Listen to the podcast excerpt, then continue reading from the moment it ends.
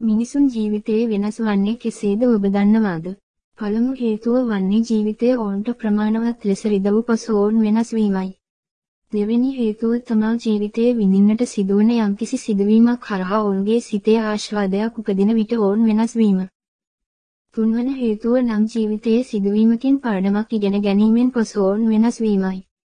සිව්වැනි ජීවිතයේදී ඔවුන් වෙනස් වන්නේ යමෙකුගෙන් තමන්ට අවශ්‍ය උපකාර ලබා ගැනීමෙන් පසුය. සිතුවිලි ලෙස ජීවිතය